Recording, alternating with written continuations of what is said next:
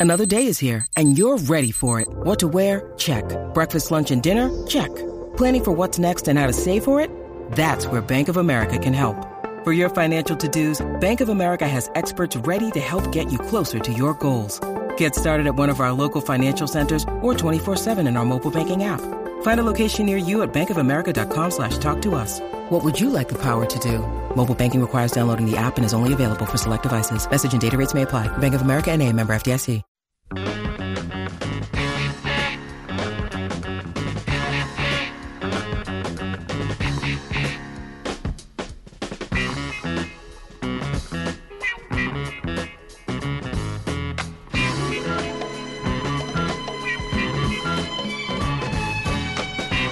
Yes, indeed. How about hour number two on a Friday? Got one more day of June. Make it count. Make it worth it. Or just stay inside and try not to die because it's a hundred and something degrees today. We are closing in on football season. 64 days till the first Texas game against Rice and the other big games of September 2nd. I've also been focused on that. Deion goes to Fort Worth. I kind of like that one. Colorado TCU. We'll see what uh, that one looks like. First game of the NFL is 69 days away. Nice. And the NFL's first Sunday happens 72 days from right now. So you know football never dies for us. We'll get into a flex segment coming up here in uh, in a second. We good to good to roll. We will get to uh, our conversation with Rod Babers coming up real quick. Before we do that, you may have heard that ESPN is laying off multiple on air folks today. I haven't seen a full list yet, but this one does hit me close to home because I feel like I have watched her entire run, her entire career and ascension, and she's one of my favorites. Suzy Kolber is one of the uh, one of the ones that got fired today, and she tweets I, today. I joined the many hardworking colleagues who have been laid off. Heartbreaking, but 27 years at ESPN was a good run. So grateful for a 38 year career. Longevity for a woman in this business is something I'm especially proud of. Next step, a project that gives back wow, I know Suzy Kolber is going to go on to do continually do amazing things because that is what she's done. Um, yeah, absolutely one of my favorites. Sorry to hear about that, but uh, I am sure Suzy Kolber is going to land on her feet in some way. So that story is out there today in terms of uh, the broadcasting side of things. All right, uh, speaking of broadcasting, after we get done with this, we get you to Ball Don't Lie every day with Rod and Harge and Patrick. Harge finishing up a week of vacation this week, so it'll be Rod and Patrick again. Patrick was on with us yesterday, and right now on the Vaqueros Cafe and Cantina hotline, it is the one and only Rod Babers. He's at Rod Babers on Twitter if you want to give him a follow, and definitely check out Ball Don't Lie today. Rod, how are you? I'm doing good. Appreciate you having me on. Man, thank you so much for the time. I know you got a lot of talking to do today, so the fact that you're willing to do a little extra with me is good. is uh, is nice of you. I appreciate it. Uh, I always love to get your thoughts on you know Texas football as the season's getting closer. Let me start with kind of the politics of it all, because unfortunately, a lot of it's politics now. But as we get ready for this Texas law to take effect tomorrow on July 1st, what would you discuss, if anything? With CDC about how to proceed? Would you tell him to, you know, kind of do what Ross Bjork says he's going to do, which is lean on that state law, not worry about the NCAA specifically, and just plow forward? Or would you say something different? Um, yeah, I mean, I, I would like to know what their lawyers, their legal team is telling them. I, I, I can't think of a lawyer on the planet that would advise their client to abide by a rule over a law. Um, I mean, I, most of them would say, "Hey, the law trumps any rule of, of a an organization, especially like the NCAA, which is you know on their way to, in my opinion, becoming more and more irrelevant." Uh, so I, can't, I mean, I think it's it, essentially you're looking at uh, a reckoning. At one point, it's probably going to end up in the courts. Um, but um, this is the NCAA essentially uh, a, a passive aggressive way of the NCAA telling Texas and a lot of these other other states who have their own NIL laws, uh, telling them that if you don't want to follow our rules, then you need to separate, emancipate yourself from the NCAA. Um, now, they, this is only a suggestion from the NCAA because we have to, and for the NCAA on their part, it'll be whether they want to enforce any of their rules, right? So if Texas decides uh, like Ross Bjork says, we're going to follow the law over the rule. What is the NCAA going to do? Right now, they're flashlight cops.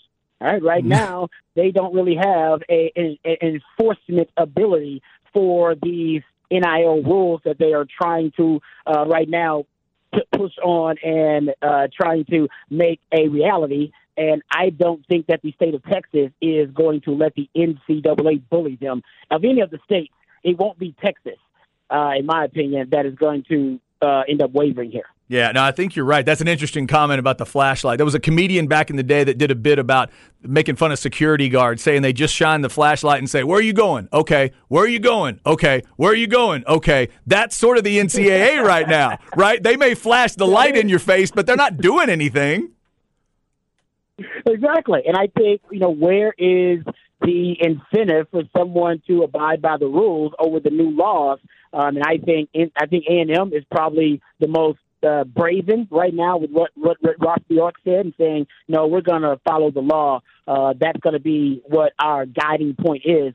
CDC was a little bit more discreet and a little bit uh, less, you know, I think brazen when he sent out the memo to Longhorn fans that hey, you should consult your uh, your tax people, you should consult your lawyers and all of your uh, different you know uh, resources.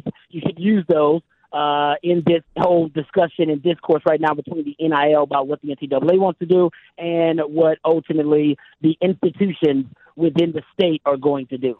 Um, so, so it, right now it's going to be, I think, Texas that is right now going to be one of the big, uh, you know, kind of states that determine what's going to happen between the NCAA and the you know the NIL uh, states because I think this is the point. This is ground zero, if you will. Yeah, no, I, I, think you're right. And to go a little deeper here, I know you love all the layers of this thing sometime. This hit me the other day. So, in discussing the Washington, D.C. element of it, you know, the thought has been maybe that the Nick Sabans of the world, they want Washington, D.C. to wake up and do something. They want them to, to, to get it done.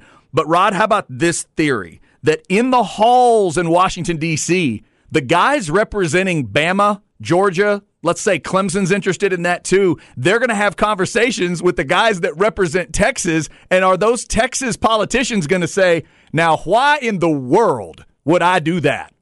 Why in the world would I agree to have a big old thing that would take that t- takes precedent over all this and takes power away from my from the schools in my state when we have a law ready to roll that gives them the power? I agree. The only thing that could trump the state's laws right now would be federal legislation, which is not going to happen anytime soon, or if there is truly a an, a separation of the the top schools, the top generating, the top you know revenue generating schools in the Power Five, and they decide to form their own you know, conference or their own organization, an association, and then they decide, hey, the NCAA no longer has governance over us. We will write our own rules and we'll govern ourselves. And then that could also be something that trumps the state laws, or at least for the state, at least the states would allow the institutions to abide by that rather than abide by NCAA rules. That's also something that's going to take years, de- a decade plus for something like that to formulate. So uh, right now, there's nothing, in my opinion, for the foreseeable future that will trump state laws. So there is no reason for Texas right now, the state that is probably the leading state in generating NIL re- revenue, fundraising, and compensation between Texas and Texas A&M. Opendorse says Texas is leading all of the, uh, the the programs they study. They study all the programs around the country, track millions of different transactions and thousands of different collectives and directives, and they say Texas is the number one school in the country for NIL compensation. And that's why this is going to be ground zero because the new state law is also going to make it even more advantageous for Texas and Texas A&M. Now, as you know, they can, you know, they can uh, induce essentially the boosters they can uh, give them perks and favors now uh, points uh, so that they their donations uh, through the Texas One Fund, for example, or the 12th Man Foundation, uh, they also can end up getting perks through that, and that will give them more benefits and more incentive to give to NIL. And also, Texas new law has an kind of an, an immunity statute, and it basically gives every institution in the, the state immunity from NCAA enforcement or NCAA penalties mm-hmm. for breaking NCAA rules and not the state rules. So that the NCAA right now will have no leg to stand on come July 1st in this state unless something happens or unless Texas or Texas A&M decide, no, no, we don't want to, we, we don't want this reckoning to happen. So we'll we'll get along. We'll go along to get along.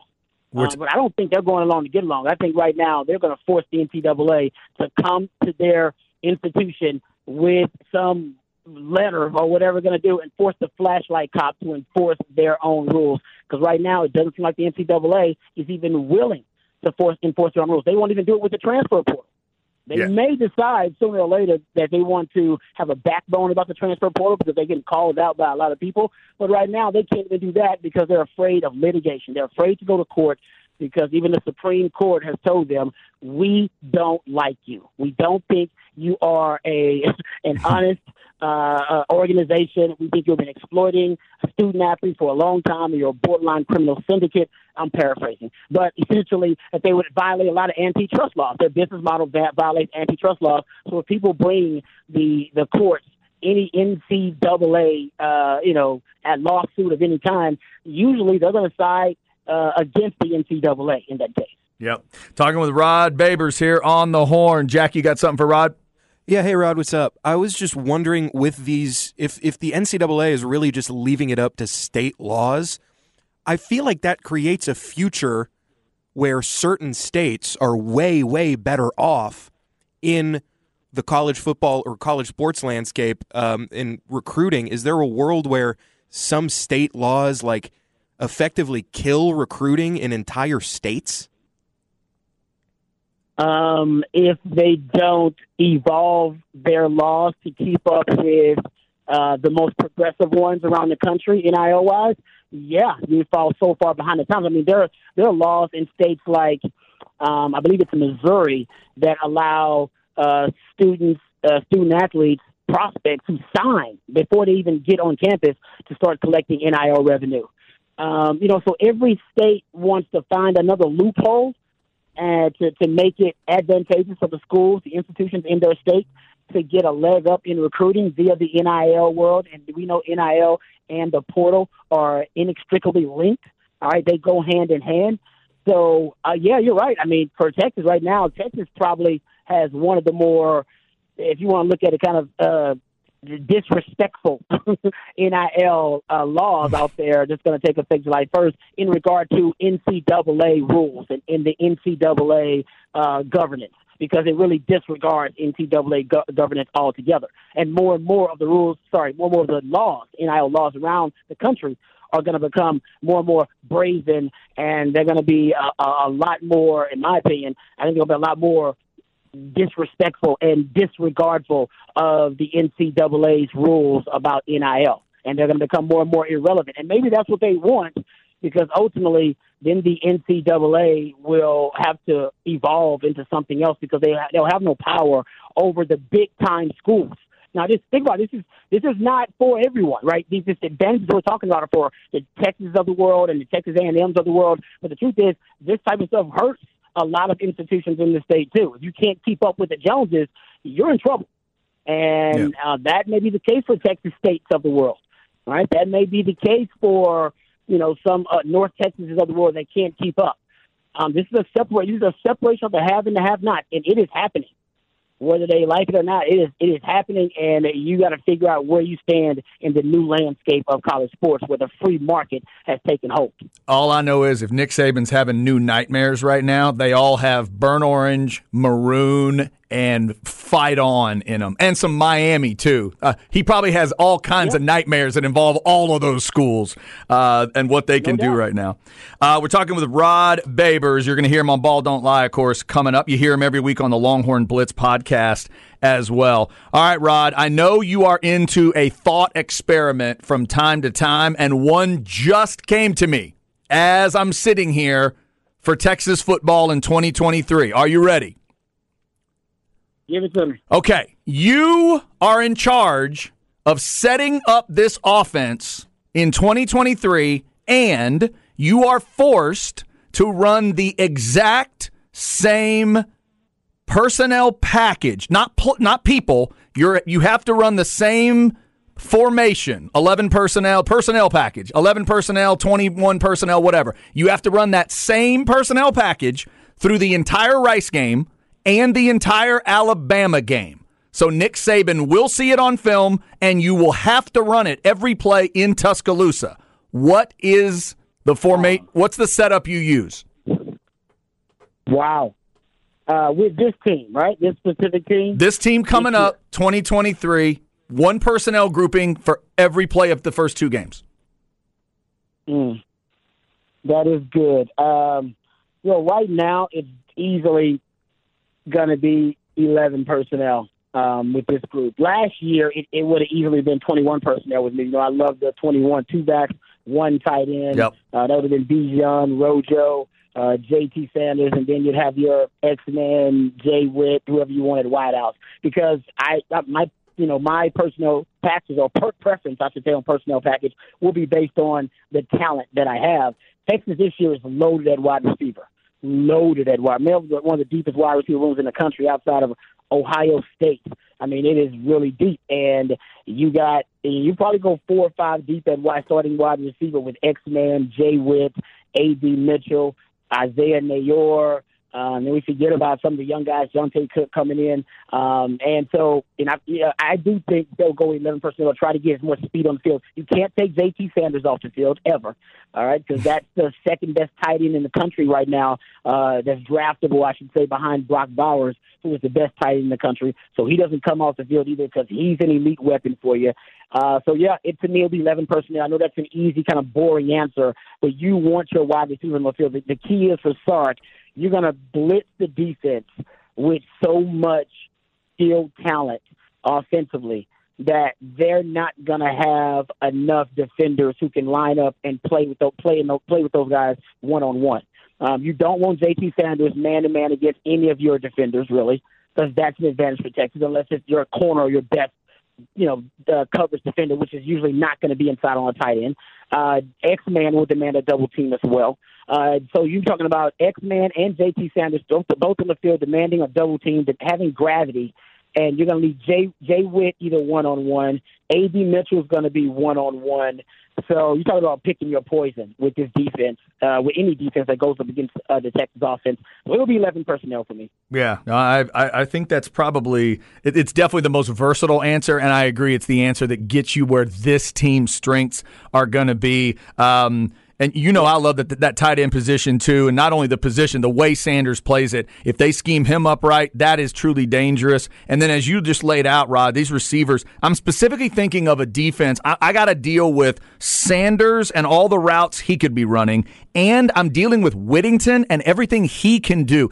Forget everybody else on the field for a second. Those two guys on the field at the same time, you put one on one side of the field, one on the other you're you're forcing the di- I mean, you've been out there, Rod. You've broken the huddles, and you know if you see that cat on the inside at the tight end position one way, and say the other's in the slot on the other side, your defense has to do a lot of pre-snap thinking.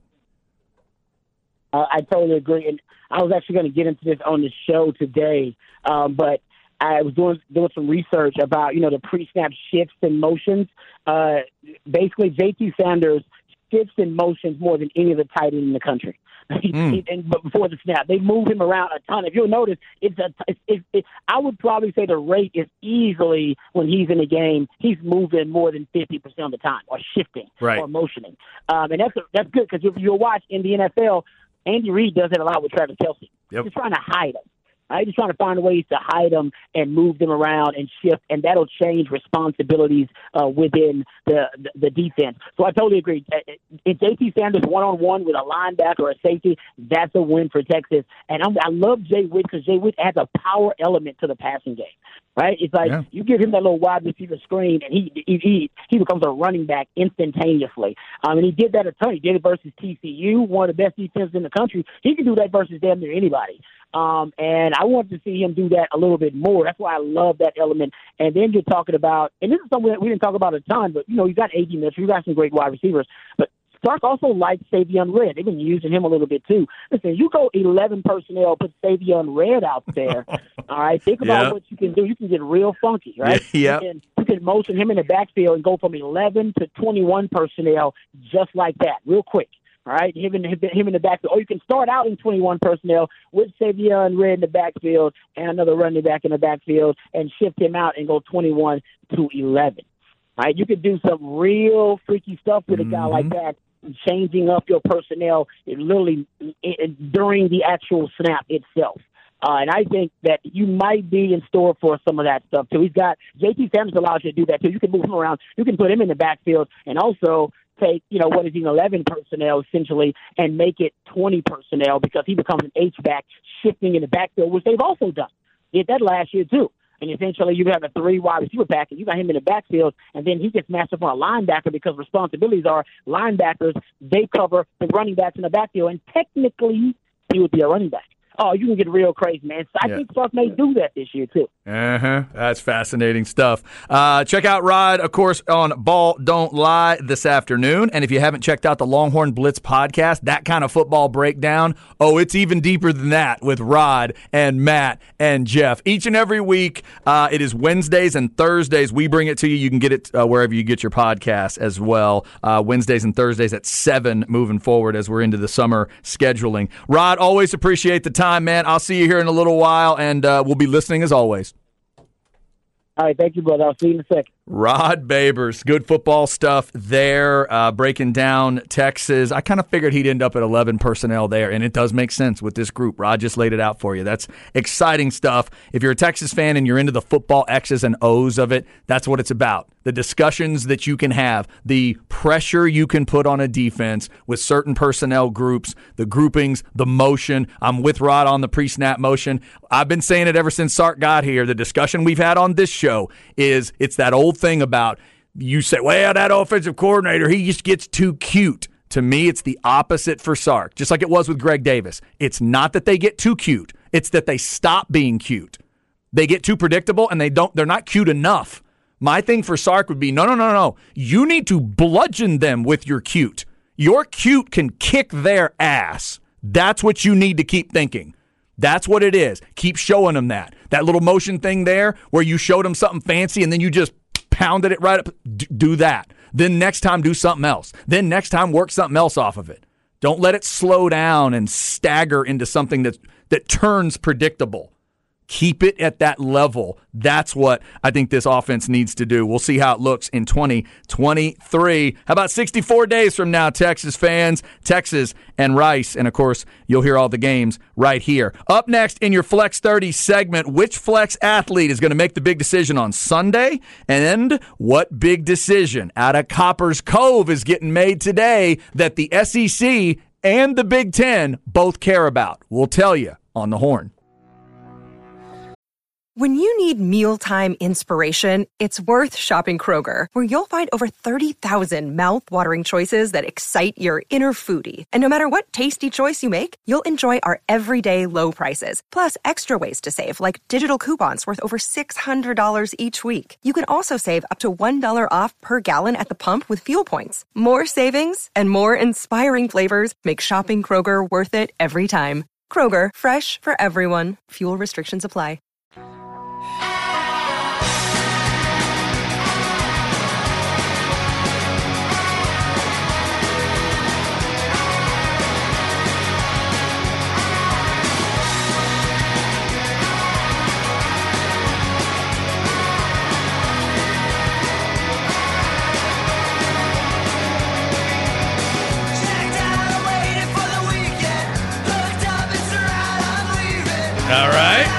Rolling through a Friday. A little bit of a, not sure what I would call this, kind of a pop rock vibe, though. A little rough, though. Got a good edge to it. What era are we talking about?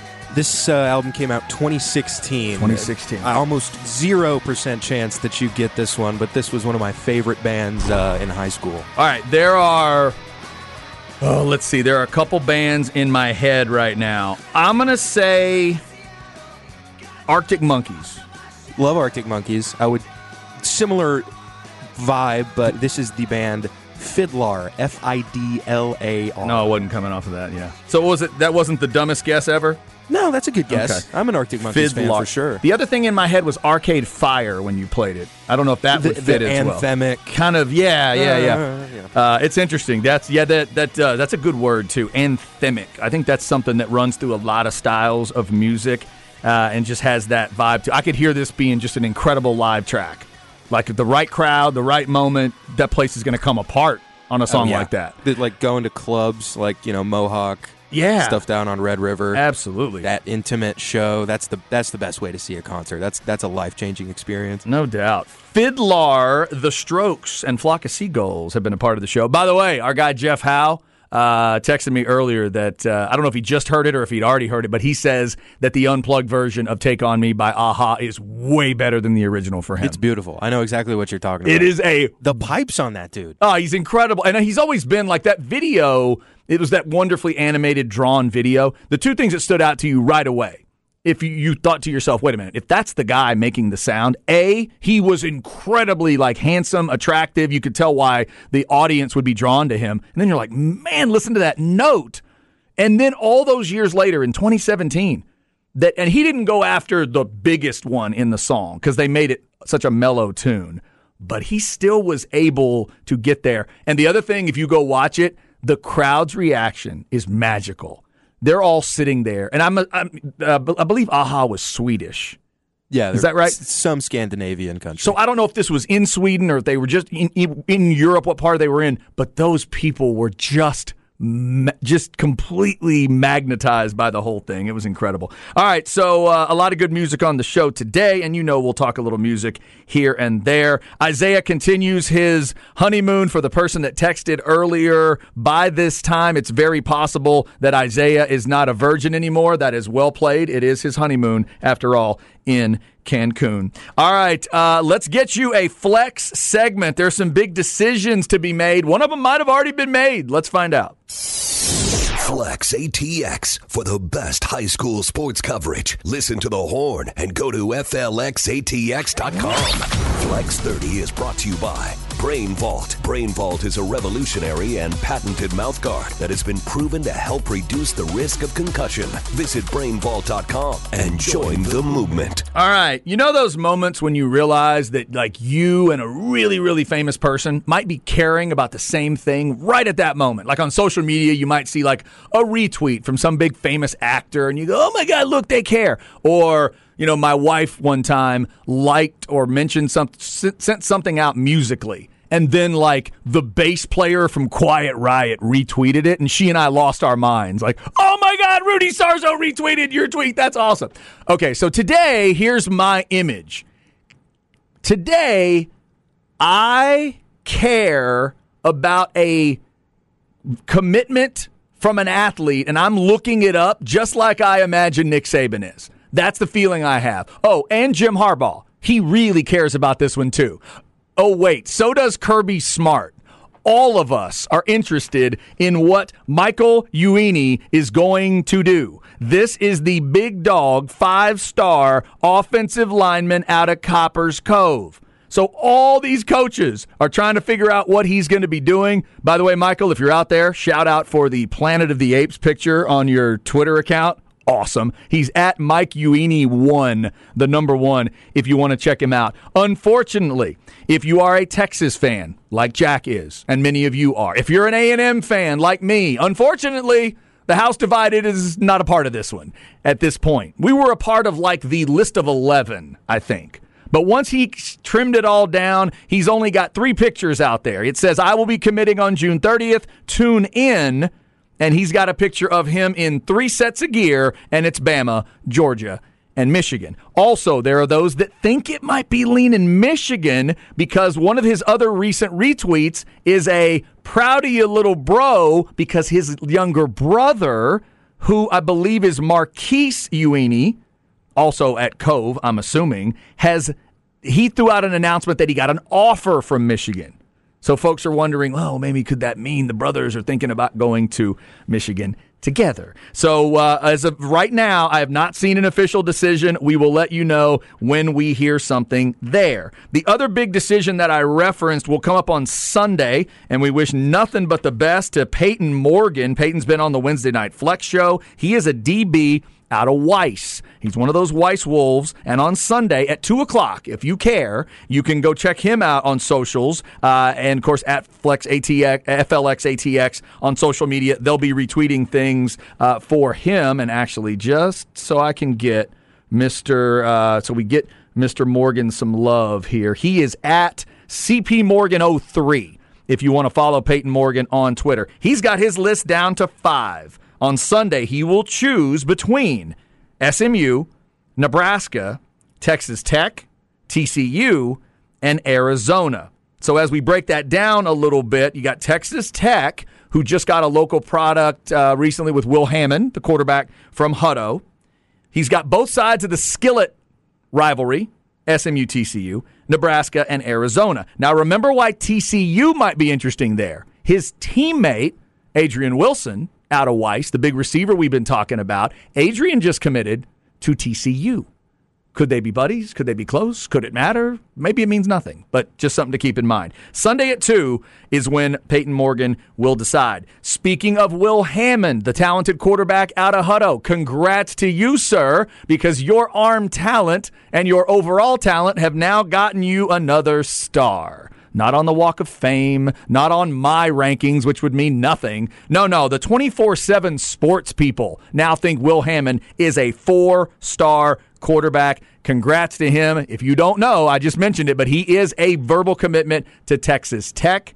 I don't know at this moment. I'm assuming that is about as firm as it could be, but he still does have a senior season to go. Jack, you know how that works. Sometimes those offers change a little bit. Merry Flipmas. Yeah, it can happen. Just ask the folks in Waco about a man named Novosad. They'll punch you in the face, so run as you say it. But things can change right towards the end. Will Hammond, congrats for that fourth star. Couple other names to mention. Nico Hamilton. You hear our man Mike Harge call him kinfolk. He had a visit to Columbia. He's got some big time Ivy League, uh, some of those big time educational schools on that list. Whew the Columbia. That'd be a hell uh, of a degree to go after. Nico Hamilton, the talented running back out of Lake Travis, has a Columbia visit uh, on his uh, on his schedule right now. And the last name to mention, actually a couple more that are headed to Air Force. So we'll give them not only a congrats but a thank you for your service. Caden Romo is an offensive and defensive lineman out of Wimberley. He has committed to Air Force, and so has Westlake's Jake Helms, the talented long snapper that we've told you about. Jake was our long snapper. If I'm not mistaken, he was the first all flex long snapper uh, on our team last year, and he has committed to Air Force. So, again, to those two young men, thank you, or congratulations, but also thank you for your service uh, as they will be headed to the Air Force Academy. And remember, coming up in July, we're going to have that all flex watch list. If there are people out there, if there are players out there we need to know about on the football side, let us know. And just like I said, we break it all the way down to special teams guys, kickers, punters, long snappers, you know, return specialists, as well as D linemen and linebackers and receivers. If there's somebody out there that you are connected to in some way and you feel like, man, they need to know about this dude. Did y'all know that the left guard at so and so had 20 pancakes last year and I don't hear people talking about him and he's in the weight room and he's lifting trucks, not weights. They bring trucks in. They like back the trucks in, dude, dude, and then he lifts the trucks for an hour and then goes home. If that's happening, and you especially if you have the video of him lifting the trucks, that's awesome. Send them to Flex at FLX ATX on the social media. I admit, I get a little too excited watching weightlifting videos. I did not think I would, but when these high schools send out these summer workout videos, and these dudes are on the squat rack, and there's like plate after plate after plate out there, and they're all screaming and yelling for him to get the weight, and then he gets the weight. That's awesome. I love that stuff. Love it. Uh, flex segment every day at 1.30 there's a lot of stuff on the board today. We did start with NBA free agency. And right now, uh, it seems like James Harden is kind of the, the only story out there um, in terms of massive names. Jack, you follow, I know the NBA pretty closely. Other than the uh, James Harden thing, anything else out there for you that's kind of blinking at you that you're watching, looking for? Is this Damian Lillard thing? Do you think it's a part of what we're about to see? I think it's got to be. I'm not sure if Damian Lillard has played his last na- uh, game in Portland. It would not surprise me. I hear he was not too happy that they uh, didn't trade that pick. They went with the youth movement and Scoot Henderson. And by the way, if Scoot Henderson falls to you at three, you're not going to trade that pick. Yeah. He's going to be a fantastic point guard in this league. He's So like a, he's like a Russell Westbrook. Yeah. So I think Dame. It might be in his best interest even to uh, to ask out because Portland has a lot of promising young players and they all happen to be guards. Hmm. So I think uh, right now before Dame, he's got a lot of tread on his tires. Who does tend to? I mean, they've shut him down the past few years. I think that's more of a tanking move than a real injury move, but they have shut him down the last few years. He's into his getting into the mid 30s kind of range. He was a four year college guy. He came into the league in 2012, the same draft with like Brad Beal and Anthony Davis, but he was a four year college guy. Hmm. So he's a lot older than those dudes. But with Damian Lillard, I I know he always says he, he he says it all the time that he wants to stay in Portland and build in Portland. Yep. But I just I if they're not there's no avenue, there's no move to me that makes them a contender this year. So I think if I'm Portland, I uh I move on. So yesterday, while I was talking with Patrick Davis about the Spurs and how he was glowing about Victor Wembanyama and all that stuff, I've been trying to figure out, well, who do you put with Victor Wembanyama? Somebody, I maybe probably was a Spurs fan. They texted in, hey, what about the Damian Lillard idea? What about Wembanyama and Lillard? Because that's the type of player I keep thinking of as who could you put with Wembanyama that could really start the momentum where Spurs fans want it to go? I, for me, I wouldn't want to accelerate the timeline on Wembanyama like that because he's 19. You you need to give him a little bit of room to burn. This is not a Tim Duncan scenario where David Robinson was hurt and aging, and they lucked into the number one pick and immediately became a contender. Now, a big part of that Right. was the excellence and the dominance of the greatest power forward to ever play the game, Tim Duncan. And Duncan had had a full maturation in college yes, by that he, point. he was a couple years in college and he's kind of a guy. 2021, Yes. 20, yeah, right. But with with Dame, he's if Dame was 28, 27, absolutely take a swing. If you feel that good about Wembanyama, the picks that you're trading are going to be late first rounders. They're not going to be that valuable. But for now, I would look for a like a disgruntled young star somewhere. Who knows where that is?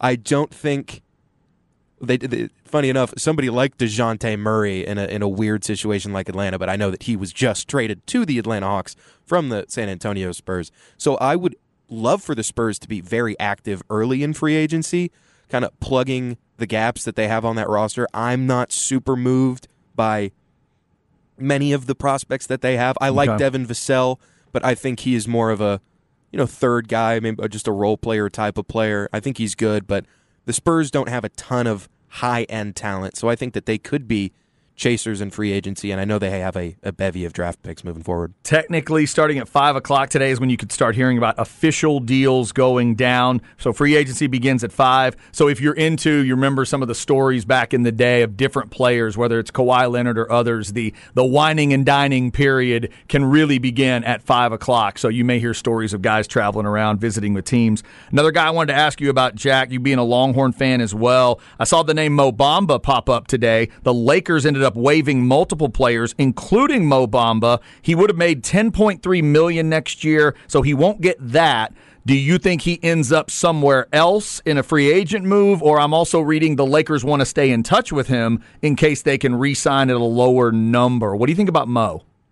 Mo, I feel like he's had a relatively disappointing career. A lot of that has been he just hasn't been able to stay on the court. He missed the last couple months of that Lakers season. I like him going back in LA. I think they can get him for cheaper than 10 million. I frankly don't think the Mo Bamba market is going to be any better. I, I don't think a team would even offer him a 10 million annual value contract. So I like him going back to LA. Some front court depth. Anthony Davis isn't going to play the whole season.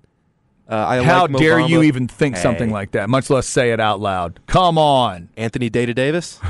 Anthony Day to Davis. I, I like Mo Bamba back in the, and also I just I like to brag on my Longhorns as being an underrated NBA factory. There's a ton of Longhorns bouncing around the league. Cory Joseph is still in the NBA. Is that right? Yeah, he's on the Pistons. Well, that's that. Corey got a ring with the Spurs. Yeah, I think he was on that 14 team. Yeah, he's on that jewelry. He's on the jewelry group. There are a lot that Longhorns with jewelry. Not, it's not just Kevin Durant. Jaxson Hayes also expected to be on the move. Oh, from, uh, there New you go. Orleans, Former top 10 pick. There you Just- go. Just for what it's worth. Man, I, I I keep rooting for. I, I pull for a guy like Mo Bamba. The, the personality of the kid was so cool, and I know he's been able to give teams a little bit. I just hope he can find a place to to where it makes sense to him. And it, I guess you know if nothing else comes up, it would be cool for him to maybe try to help you know LeBron and, and Davis to try to get back to Yeah, another I mean, he'll have a contract. Some team will will will sign him. He's not headed overseas or anything. Right. I don't think. I just don't.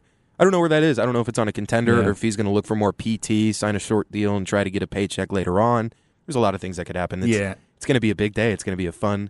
It always Fun one. is. No, it's always wild. And Hopefully, Mo doesn't get lost on like a bad non-playoff team. That's what I'm hoping. Hopefully, he gets you know on a team that'll matter, like the Lakers. Maybe not. You know, Lakers not necessarily going to be a you know your pick for a championship next year, but they're a team that's going to be in the mix for hopefully the playoffs. Uh, and then uh, we'll see if Mo can be a part of that. So keep your eyes peeled for Mo. Five o'clock today is free agency, and when it begins, James Harden, the biggest name right now, everybody's looking for. He opts in with Philadelphia, but the idea is that now the Sixers can look at a trade so they get something from James Harden and moving him and thought is maybe it's the Clippers, maybe it's the Knicks. He apparently at one point wanted to go to Houston, but looks like maybe that is not going to happen, but you never know. So all that's out there in the NBA. Coming up at 205, back to the Longhorn discussion. Jeff Ketchum, orangebloods.com. We'll talk about the week that was in recruiting. What does he think of the running backs and offensive linemen that Sark and, uh, for that matter, Tashard Choice are stacking up, and Kirk Flood,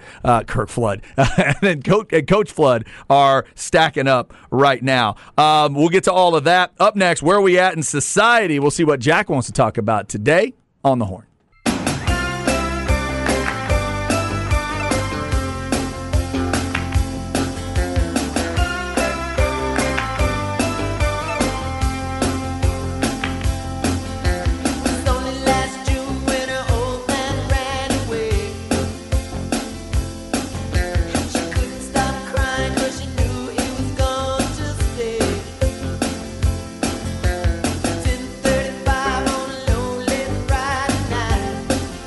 Learn a little bit about Jack musically today. Jack Farrell joining me today. I'm Chad Hastings. Isaiah Collier continuing his honeymoon.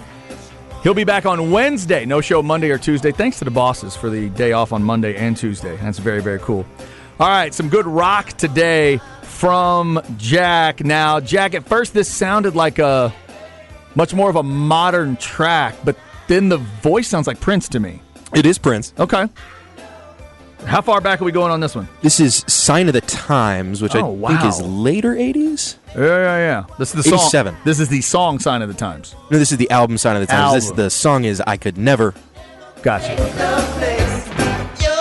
I could never take the place There we go. Okay, Well, It's up there. It's one of my favorite Prince tracks for sure. that's good. That that's a the biggest compliment I can give Prince on that one is five seconds into that song, you could have convinced me it was released five years ago.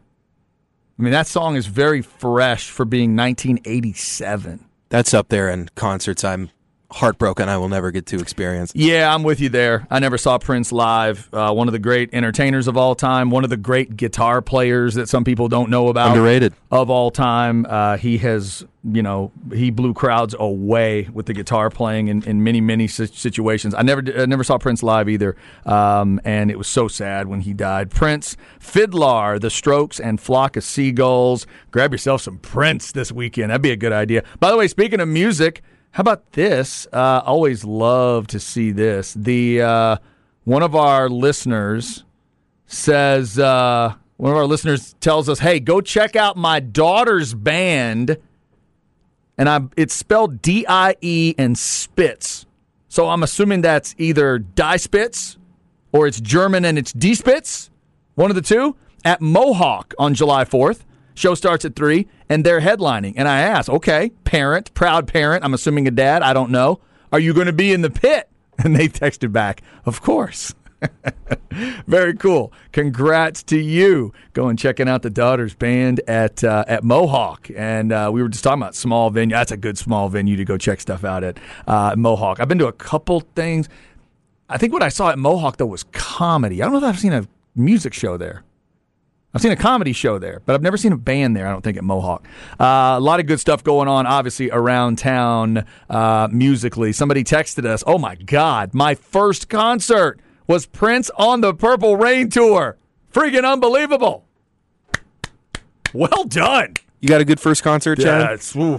Mine's not bad. Mine is Tina Turner on the Private Dancer tour. Hey, Tina Turner. I mean, it's the night I fell in love with Tina Turner officially. We were kind of in love before I walked in there. I'm in like fourth grade at this point. And uh, it was it's still one of the best shows I've ever seen. So to get to see her and, and have it be the first concert, that is a good one. But I think Prince on the Purple Rain tour might trump that one. That's pretty good. And and a great album, too. That is good. What was your first concert? I got a good one over Yeah? at the Frank Erwin Center. Not a great album, but I saw Bruce Springsteen. Oh, good was my first concert, and I, my claim on that is Clarence was still with us at the time. Excellent. Clarence Clemons, the saxophone player. Sure. And I don't know why, but apparently they didn't play this song all that often. But they played Jungleland, And that's a big deal. and that's the one with like the two and a half minute, just ah. like tear your soul out sax solo. Ah. That is Clarence so was great. ripping. I was like nine years old, being like, "This is the greatest moment of my entire life." All right, I love the fact that you're enough of a music snob. You said the album that he was touring wasn't that great. What's the album he was touring? It was the same one he did at the Super Bowl. It was the "Working on a Dream" Ah, album, which I, uh, you know, I mean, he's like in his sixties at that point. You're not, you're not there for the new stuff. Oh, I love how music fans can get silly. And Springsteen fans can get silly talking about that dude. Uh, shout out to Bruce. That is a great first concert. All right. Um, we got Jeff Ketchum coming up from orangebloods.com. We'll talk recruiting from the week, plus some of those politics of sports uh, with the NCAA and this law that's going to give Texas, Texas A&M, and anybody that wants it a little more power in the state to raise money tomorrow for certain things like NIL. Uh, we'll get into all that. Right now, though, let's go where we at in society, see what Jack wants to talk about. Where are we at in society today? All right, Jack Farrell, we've already discussed your Astros taking on my Rangers. Big series in Arlington this weekend. What do you want to talk about today? I want to bridge some gaps on this NBA free agency thing. Okay. I want to get your thoughts in just a moment on what your Mavs are going to do, what you think the uh, the needs are. But first, I want to shout out our guy Shams Charania for uh, for two new rule changes in the NBA this year. Oh, There is now an in-game penalty for flops resulting in a technical foul free throw, and oh good lord. a second challenge is awarded to a coach if they win their first challenge, which I am very happy about. That should have been a rule uh, just to start. One of these days, they're going to get it. One of these days, Flopping. One of these days, uh, w- l- l- first, yeah, before I get to that, let's start with that. On its face, it kind of sounds like a good idea, but Hard to enforce. yeah, but right, flopping really.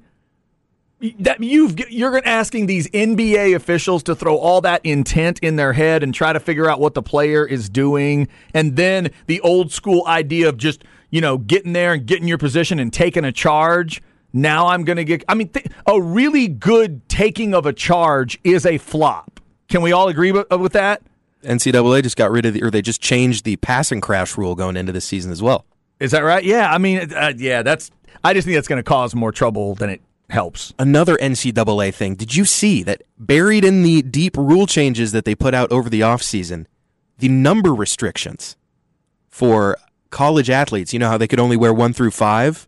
Right. Yeah. You, you told me about this earlier, but you didn't go into the detail. What is this now? It's going away. Back in high school, college, the old school days of basketball, you could only wear numbers 1 through 5, you know? 1 through 5 or 0 through 5, 10 through 15, 20 through 25. You couldn't wear 6, 7, 8. Right. That's So- going away. It's so that the officials could signal. That's what I always understood. to the scores table. Yes, but it- in the NBA, then like Bill Russell, who played in the '60s, he was number six. Right. So they didn't have it in the NBA, but in amateur basketball, it was always that way. And they announced that they are getting rid of this. And Bronny James has already announced he's going to wear number six at USC. Is that right? Yeah. So, see, to me, it was always talk. Yeah, it was always easy. You can do a single number as long as the official can, in two hands, he or she can tell you who the player is. So if you're six, you just give me a five and a one.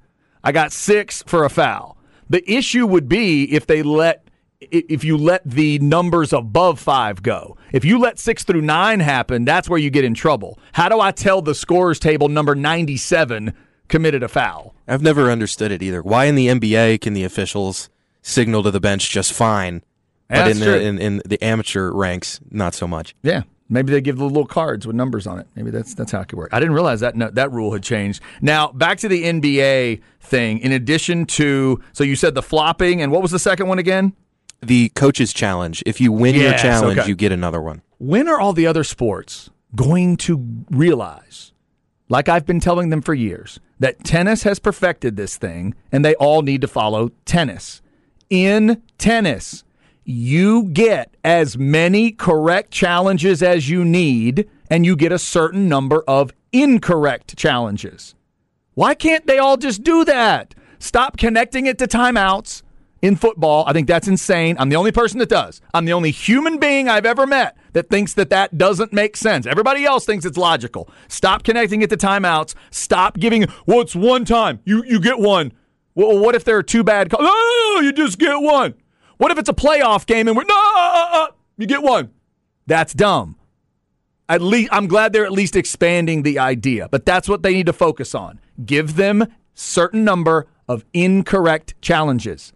But if you screw up officials eight different times in one game and one coach wants to tell you eight times, "Hey, I think you missed it." And you missed it 8 times, guess what? He gets to do it 8 times. To me, everybody else says, "Well, Chad, they'll take advantage of it." Well, we'll get calls right. We'll get calls right. But that's just me. So this year, an addition. So you're saying make it or make make or miss, whether it gets taken away or not. Every coach now will get two per game in the NBA. You're going to hate this. Is that right? No, No. only if you get it right. Oh God! If you get the That's- first one right, you get the second one. Yes. That's what football did for a while. They thought that was such a cute idea. You should just get to keep going, and you should be able to ride that hot hand. and then they'll say the If the officials keep getting it wrong, then they should keep overturning it. The Eagles now have another challenge. So stupid. I always go back to the same moment in a Super Bowl where there was a fumble on us in the Super Bowl. Uh, Bucks Raiders fumble on a kick return from Michael Pittman. Michael Pittman Jr.'s dad, the guy who's in the league now. Uh, he fumbles the ball, and they cover. The Raiders covered. It would have been a huge momentum shift. They go back and look. He was down. Knee was down, and it was there. And I can't remember what the I can't remember what the rule was at the time. I think it was one where I think they were in the challenge era, maybe, and Gruden got to challenge that one. But I always thought back on that, like, well, what if you didn't have the challenge? Or what if they hadn't looked at it, or whatever it was? So you're telling me late in a Super Bowl, because I challenged, I've, I've used up my challenges, or because you don't have a timeout? Again, the two don't have anything to do with each other. If you screw up the call, we should be able to fix it. So hopefully they can get a little closer to that. But yeah, we'll see how that works in the NBA. I think that flop thing causes way more trouble, though. That's going to be a troublesome call in the NBA. We're already on to flopping, and they're trying to figure it out. And now you're telling me they're going to legitimately call. I can't wait to see. Please send me a video. Get us videos, NBA. Draymond Green is going to have a stroke. Oh, he's going to get right? called for one of these, and he's going to lose his mind. please send an uptight member of your staff, NBA, to all 30 teams during the workouts in when do they start training camp? October. Send it to all the teams.